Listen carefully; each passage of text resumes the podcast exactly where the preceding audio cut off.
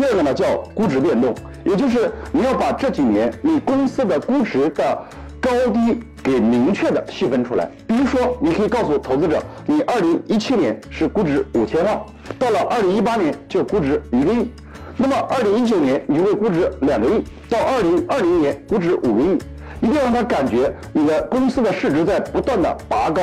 原来没有机会进来，现在如果再不把握，未来市值会更高。第三个呢叫对标的公司，也就是你要说出来，让投资者一目了然就知道你的商业模式是怎么回事儿。比如说，滴滴当时在展示商业计划书的时候，它对标的就是优步。第四个呢叫退出计划，也就是说未来投资者能够如何退出。